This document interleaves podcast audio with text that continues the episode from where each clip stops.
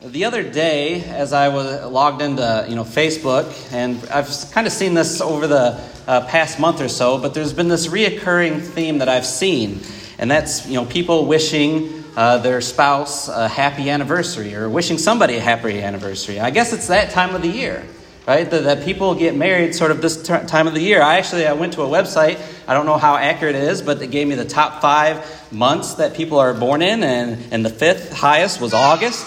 Fourth was May. The third was June. Second was September. And the number one uh, month that people were married in is the month of October. You know, and that really puts us pretty, pretty much in all of those late spring to early fall months, all except for July. I even did an experiment. I went to our uh, instant church directory that we can uh, access on our, on our phones, and I took a look at the list of anniversaries listed of, of people within the congregation here, and it came up to be, you know, pretty much the same answer. Now, there was one outlier in that our highest month of anniversaries is actually December. We have got five uh, couples married in December, and that kind of threw off the numbers a little bit. So, thank you to, to you guys. But uh, uh, we, uh, again, we saw that pattern of, you know, of anniversaries happening in the later or in the summer months. You know, those are days that you don't forget right? Uh, we spend a lot of attention on birthdays, uh, our, our kids' birthdays, our, our spouses' birthdays, or even our, our uh, wedding anniversary. Again, that's a, that's a date that we do not want to forget.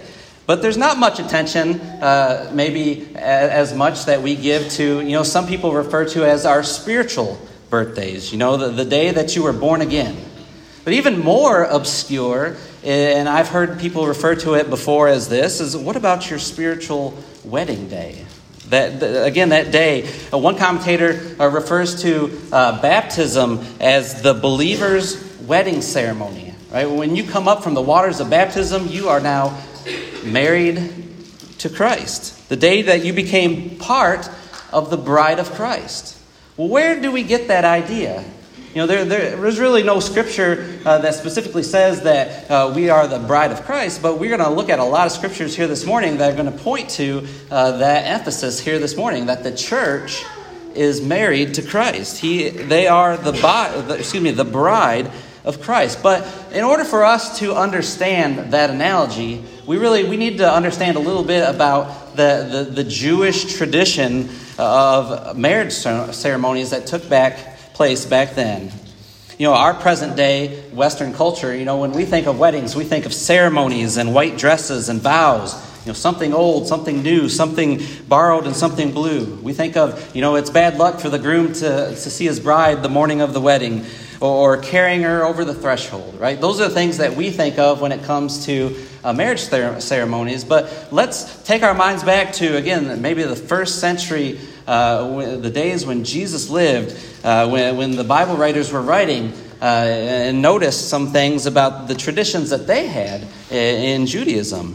The first phase of a Jewish marriage was a betrothal. You've heard of this word before, right? This, is, this involves the establishment of a marriage covenant between the two individuals. See, what, what will happen is the, the groom, or the scriptures really refer to him as the bridegroom, he'll, he'll start the initiative, right? He'll go to the, the father's house of the girl that he wants to marry, and he'll sit down with the father and negotiate with him a price to pay for uh, his bride.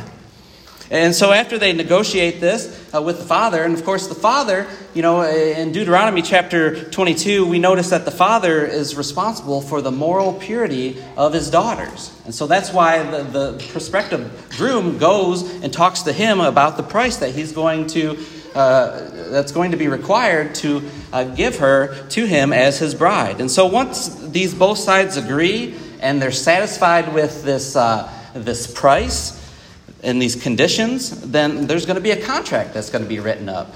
And the two parties are going to sign the contract. And again, a, a betrothal period, we often maybe think of it as, you know, our engagement time, right? If we, uh, uh, we uh, propose to somebody, you know, we are engaged to them. And sometimes, you know, that engagement will take, you know, anywhere from three to six to a year, months to a year, or even longer. But the betrothal period was actually more legally binding than our engagement period. Right? If someone's going to break off an engagement, they might simply just give the ring back. But in this time, in this place, uh, when you were betrothed to someone, you had signed a contract. And so you were legally bound to that. So if you were going to break off the engagement, the betrothal, you'd have to go through the, the steps, the processes necessary to do that. You know, when we first meet uh, Joseph and Mary in Scripture, they're here in the betrothal time, right? They, Mary has been betrothed to Joseph. And of course, that's when in Matthew chapter 1, verses 18 and 19, we, we understand that uh, by, by the Holy Spirit, Mary was found to be with child. And when Joseph found this out, uh, not knowing that it was the Holy Spirit, but, but knowing that she was pregnant, we, we recall that the Bible tells us that Joseph was a righteous man, and so he wanted to put her away secretly. See, and again, in this culture, in Jewish, uh, uh, by the old law, you know, he had the authority to, if he wanted to, to have capital punishment taken out on her uh, for uh, doing that.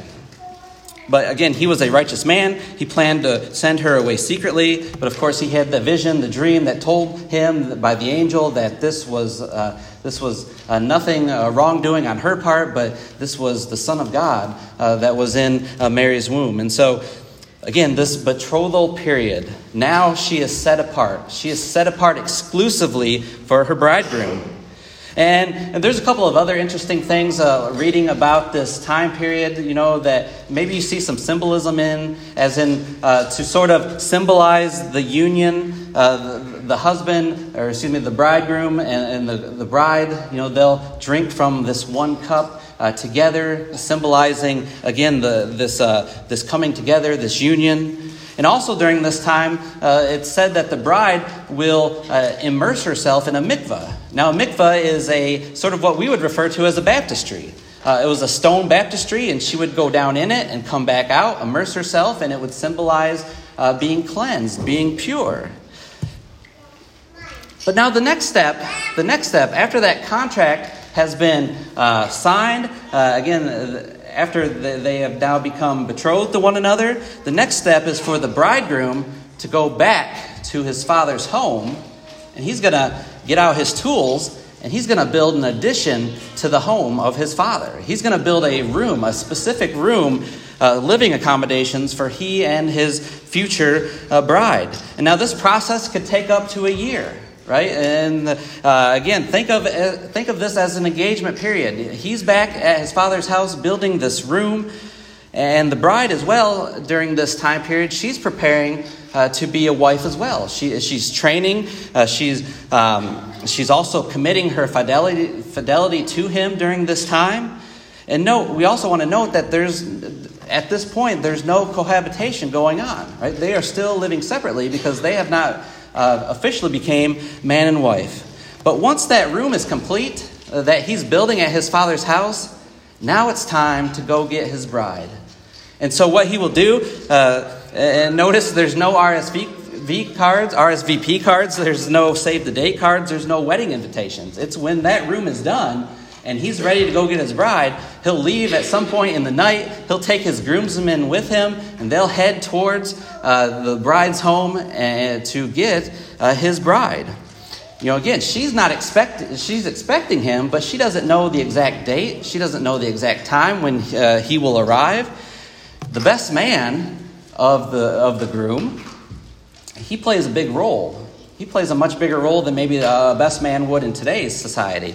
But the best man, uh, he was responsible for many details. And one of those was when they got close to the bride's house, he would shout or yell something to the effect of, Behold, the bridegroom, right? He's giving attention that the bridegroom is there and it's time to uh, begin the, the, festivities. And so the groom receives his bride, and now they all uh, think of the groomsmen uh, and the bridesmaids, the bride and groom, they all head back towards the father's house. And once they get there, they enter into that room, they consummate the marriage. And the best man, uh, he's sort of hanging around outside the door because when he understands that, uh, that, that, uh, that it's taken place, and you probably understand what I'm talking about, uh, that uh, the festivities can begin because they are now man and wife. And these festivities could take up to seven days, a week long process. Well, I know that was a lot of information about, you know, how uh, a Jewish marriage ceremony took place in the first century. But I'm hoping w- when you were listening to that, that maybe you saw some parallels there uh, between that and the church's relationship to Christ. And so I want to talk about some of these this morning. Uh, number one, I want to talk about the selection process. You know, many of us are probably thankful that uh, we don't live in the time period of arranged marriages. You know, we see that a lot in the Old Testament. You can think of back in Genesis chapter 24 uh, when Abraham was old and advanced in years and Sarah had passed away. He wanted to find a wife for his son Isaac. And if you recall, he, he sends one of his servants back to his homeland, back to the family of relatives, and to uh, find a wife for Isaac from there. He didn't want him to marry a, a woman of the land, a Canaanite woman, so he delegated this task to his faithful servant and he, if you recall, you know, he arrives there, he prays uh, to God that, you know, that the person that I ask for water, uh, if she says, Yes, I'll give you water and I'll give you water to feed your camels, you know, let that be the woman for Isaac. And of course, here comes Rebecca. Rebecca comes to the well. She, she's there for the water. And the servant asks that question. And she says, Yes, I'll give you water and I'll give you water for my camel. And the man immediately gives Rebecca a ring, a gold ring, and a couple of bracelets. And they go back to Rebecca's home and talk to Rebecca's father and family all about this. And again, the servant recalls uh, all the things that his master Abraham had commanded of him to do. And they ask Rebecca, Rebecca, will you accept this proposal? And she says yes.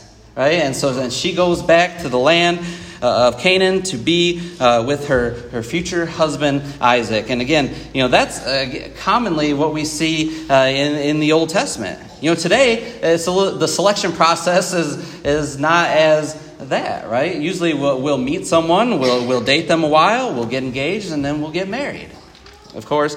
But, but we'll think about how that relates to you and I as Christians, right? Christ selects us. 1 Peter chapter 2 verse 9 says, "But you are a chosen race, a royal priesthood, a holy nation, a people for God's own possession." Right? You are a chosen race. You have been chosen. John 15 verse 16, Jesus said, "You did not choose me, but I chose you and appointed you that you would go and bear fruit and that your fruit would remain." And I love Ephesians chapter 1 verse 4. Ephesians chapter 1 verse 4 says that God he chose us in him before the foundation of the world Right? Before the worlds were created, God chose Christians. He chose us. Right? And so we see that parallel between a, a groom uh, choosing his bride and Christ choosing uh, his church. We also see a price paid. Again, uh, uh, Abraham's servants uh, in Genesis chapter 24, they, pay, they paid a price for Rebekah. Uh, that ring uh, those bracelets. He also gave some other things if you continue reading on in that chapter. Uh, that again, and we see in ancient Jewish customs that that was, that was the norm, right? You would pay for the price of the bride. You know, we sort of have that backwards today, don't we? Uh, uh someone with two daughters, you know, uh, there's going to be a day where I might have to uh, fork up money for a couple of weddings, you know. Uh, but Christ paid a price for you and me. 1 Peter chapter 1 verses 18 and 19 again Peter writes knowing that you were not redeemed with perishable things like silver or gold from your futile way of life inherited from your forefathers but with precious blood as of a lamb unblemished and spotless the blood of Christ. There was a price paid for you and I. 1 Corinthians chapter 6 verse 20 Paul writes for you have been bought with a price. Therefore glorify God in your body. Right? Your body is not your own. Christ died for it you have been bought with a price. Acts 20, verse 28, when Paul is talking to the Ephesian elders, and he's warning them, saying, Be on guard for yourselves and for all the flock among you, which the Holy Spirit has made you overseers to shepherd the church of God. And then notice that last part, he says, Which he purchased with his own blood. Again, Christ purchased the church with his own blood. There was a price paid. Another thing is, we can talk about that contract. Uh, again, when, when Angela and I got married, I signed a marriage license, a marriage certificate. And really, I don't recall any of the wording that was on it. I couldn't tell you what was on that contract. All I knew is that I had to sign that. Right? And again, they had to sign so, some type of a contract as well uh, in, in that custom, in that tradition. Well, Christ made a contract with us. with Christians. In Jeremiah chapter 31, verses 31 through 33, the prophet Jeremiah is prophesying about a day when there is going to be a new covenant. And notice what he says, because there's wedding language uh, in here. Behold, days are coming, declares the Lord, when I will make a new covenant with the house of Israel and with the house of Judah, not like the covenant which I made with their fathers in that day I took them by the hand to bring them out of the land of Egypt, my covenant which they broke, although I was a husband to them declares the Lord. But this is the covenant which I will make with the house of Israel after these days, declares the Lord. I will put my law within them and on their heart, and I will write it, and I will be their God, and they shall be my people. Jeremiah is prophesying about that new covenant, the, the New Testament, uh, that, that's going to be uh, purchased with that blood. Right? God said, I was a husband to them, but they forsook me. And now I'm going to have, I'm going to establish in those days a new covenant with them. And of course, again, uh, that's how that relates to us here in the church is, is, is that new covenant that Jesus offers us. There's also a decision made, right? A decision based on the selection and the price and the contract. You know, a decision has to be made. You know, again, they asked Rebecca uh, back in Genesis chapter 24 if you will accept this offer. She could have said yes. She could have said no, but she said yes. She knew nothing about Isaac. She had no idea what he looked like, what he did for a living. She knew nothing of those things, but she accepted the offer. Well, again, you and I have to make a decision as to if we are going to accept Christ's proposal as well. 1 Peter chapter 1 verse 8, uh, Peter writes, "And though you have not seen him, you love him. And though you do not see him now, but believe in him, you greatly rejoice with joy inexpressible and full of glory." Do you remember also in John chapter 20 when Jesus is talking to doubting Thomas and he says, Jesus said to him, Because you have seen me, have you believed? Blessed are those who did not see and yet believed. And again, as Christians, we have to make that decision uh, whether uh, or not we are going to accept Christ's proposal. Even though we've never seen him uh, physically, in a sense, uh, we know him through the scriptures, we know him through the revelation of the creation of this world. But though we have not seen him, we have to make that decision. Another aspect is the betrothal. See, when a man gets down on one knee and he asks the lady to marry him, at that point we would say that they're exclusive. Right? That it's that he loves her and she loves him, and that there's no other dating anyone else from that point forward. Well, Christians are betrothed to Christ. Do, do you know that? Uh, 2 Corinthians chapter 11, notice what Paul writes here, uh, again, 2 Corinthians chapter 11, verses 1 through 3. Paul writes, I wish that you would bear with me in a little foolishness, but indeed you are bearing with me. For I am jealous for you with a godly jealousy, for I betrothed you to one husband, so that to Christ I might present you as a pure virgin. But I am afraid that, as the serpent deceived Eve by his craftiness, your mind will be led astray from the simplicity and purity of devotion to Christ. Paul wrote that those in Corinth, the church there in Corinth, were betrothed to one husband. Right? Uh, th- this is language that he brought out of Hosea chapter 2.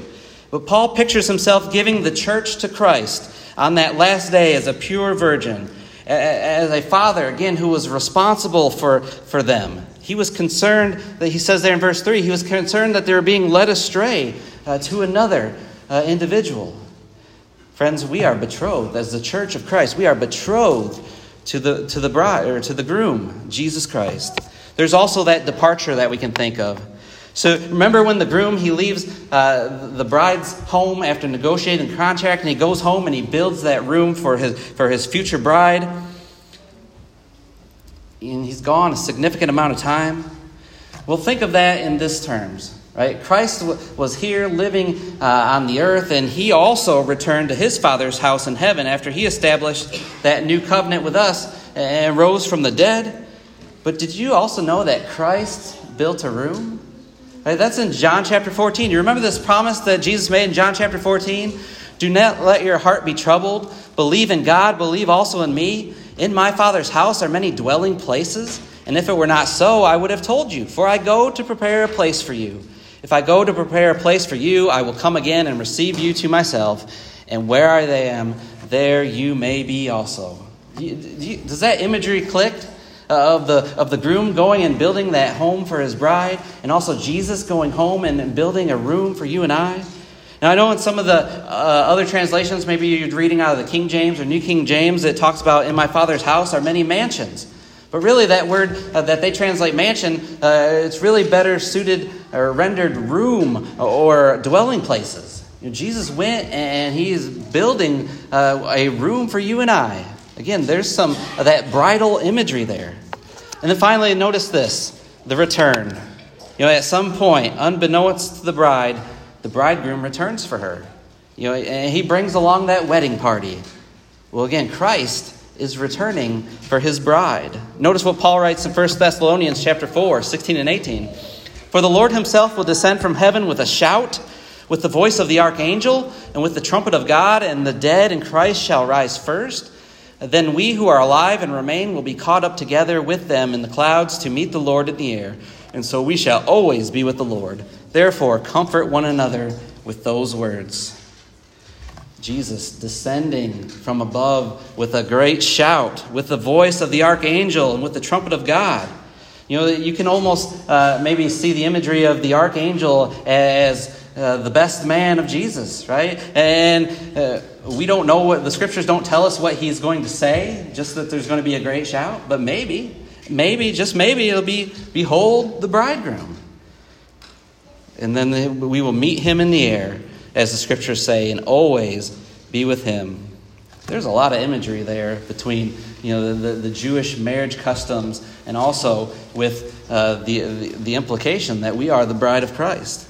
Well, well, if the scriptures teach that we are the bride of Christ, what implications does that give for you and I here this morning? I think it, it makes some of those things a little bit clearer to us. And I want to give you a couple of those. Number one, is that we wear his name. Right? Again, it's our custom in today's society when you get married, right? The, the, the, woman might take the man's last name. Now, it doesn't always happen that way, and again, it's just a tradition, it's just a custom, but the majority of the time, the woman's going to take the last name of her husband. We wear the name Christian. Right? When you and I come up from the waters of baptism and become a new creature, a new creation, we wear that name Christian. Back in Isaiah chapter 65, verse 15, uh, before the church was even established, before anyone was uh, called Christian, uh, notice what Isaiah prophesies. He says, You will leave your name uh, for a curse to my chosen ones, and the Lord God will slay you, but my servants will be called by another name. Isaiah is prophesying of a day that when there's going to be this new name, another name that the followers of God are going to be referred to. And of course, Acts chapter 11, verse 26 is when that happens. It says, And the disciples were first called Christians in Antioch. Do you know what that word Christian means? Obviously, we, we understand Christ, uh, the anointed one, the Messiah, right? Uh, and, but the IAN at the end, it's a possession type word. And so, really, what Christian means is I belong to Christ. You know, if you uh, are a Kentuckian, it means you belong to Kentucky. Right? And we are Christians. We belong to Christ. And so uh, we one of the implications of being the bride of Christ is that we wear his name. Another implication, if we are the bride of Christ, is that we love our spouse. Uh, notice in Ephesians chapter 5, and we read some of these verses already, but Ephesians chapter 5, starting in verse 28, again it says, So husbands ought also to love their own wives as their own bodies. He who loves his own wife loves himself. For no one ever hated his own flesh, but nourishes and cherishes it, just as Christ also does the church, because we are members of his body. What would you do this morning if someone insulted or maybe um, assaulted your spouse? We'd get pretty angry, wouldn't we? we would probably, what we'd say, get fighting mad. Right? We would be upset about that. Do we feel the same way when someone insults or assaults the church, the bride of Christ? Do you neglect your spouse? I, I know that, uh, that there's probably would be a lot of marital tension if you neglected your spouse. Maybe you decide that you're only going to come home uh, every other night or, or only a few times a month. But how does that work out? Uh, th- that doesn't work out too well, does it? Well, Hebrews chapter 10, verses 24 and 25 tells us uh, that, that we need to uh, make sure that we have that relationship with the church as well. Hebrews chapter 10, verses 24 and 25 let us consider how to stimulate one another to love and good deeds, not forsaking our own assembling together, as is the habit of some, but encouraging one another, and all the more as you see the day drawing near. James chapter 4, verse 4, you know, talks about how uh, we are not to be friends with the world, right? Uh, is your spouse your best friend? I would hope so. Well, what about in relation to the church? Right? Because James also refers to them in that chapter, or excuse me, in that verse, 4 verse 4, he calls them adulteresses because they're, they're leaving the church and going to the world. And they're showing that friendship with the world. Right? And so that's another implication of being the bride of Christ, is we need to show that respect and that love for our spouse as Christ did for the church. We need to keep ourselves pure. You know, the, the white wedding dress the, that the bride wears, we, we understand where that comes from, right? That that white, that color white symbolizes uh, purity and innocence. Well, if you're still in Ephesians chapter 5, and uh, back up a couple of verses to verse 25, and again, notice what Paul says. He says, Husbands, love your wives, just as Christ also loved the church and gave himself up for her, so that he might sanctify her, having cleansed her by the washing of water with the word and that he might present to himself the church in all her glory, having no spot or wrinkle or any such thing, but that she would be holy and blameless. See, on that day when Christ is going to deliver the church uh, to God the Father, he wants to present her in a way that she has no spot or wrinkle. Uh, she wants that she's holy and blameless. Right? The, uh, Revelation chapter 19, verse 7 and 8. Notice how this passage refers to the church. Uh, Let us rejoice and be glad and give the glory to him, for the marriage of the Lamb has come, and his bride has made herself ready. It was given to her to clothe herself in fine linen, bright and clean, for the fine linen is the righteous acts of the saints. We need, as the body of Christ, as the bride of Christ, to keep ourselves pure from this world. And then finally, the last point I want to make, and then the lesson will be yours, is another implication of being the bride of Christ is that we are ready for his return. Matthew chapter 25, verses 1 through 13, is one of the most powerful uh, parables that Jesus gives in Scripture, the parable of the ten virgins. And of course, we have these ten bridesmaids who are waiting for the bridegroom to show up.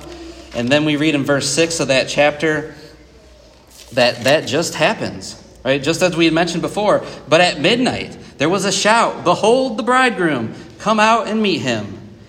And if you recall in that parable, uh, of those ten bridesmaids, uh, five of them were prudent and they were ready because they had oil for their lamp. But there were another five who didn't have enough oil for their lamp.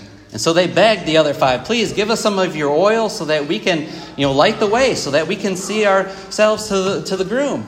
But those five prudent uh, bridesmaids said to the five foolish ones, Go and buy some for yourself. And of course, they go and have to purchase some more oil for their lamps, but it's too late, right? Because the bridegroom came back, he brought the party back, he shut the door to the wedding feast, and he says to those who were unprepared, Truly, I say to you, I do not know you. So they returned, and the door was shut because they were not prepared. And as the bride of Christ this morning, we need to understand that we must be prepared for that day uh, when he returns for his bride.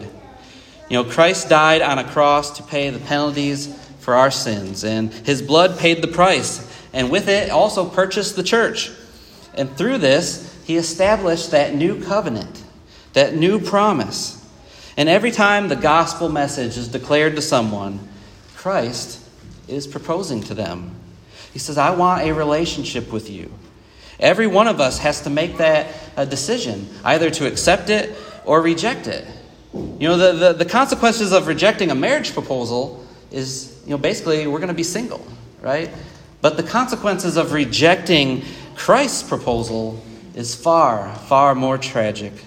Friends, accept his proposal today. If you have not accepted his proposal today to become uh, a Christian, uh, to be immersed in water for the forgiveness of your sins, to have his blood uh, cover you and to wash away those sins, this morning is the morning to do that. Our sins can be washed away, we can be part of His bride, the church here this morning, if we only believe in uh, believe that He is the Son of God, repent of our sins, confess Him as Lord, and again be baptized for the remission of our sins. Or this morning, as we are, are about to offer the invitation, uh, if you're needing the prayers of the congregation here, uh, maybe you've neglected the bride of Christ, and maybe you want to ask for forgiveness of that as well. Maybe you want to put more importance in your relationship with the bride of Christ, again, the church. This morning, there's no better time to make that decision. Please let us know as together we stand and sing.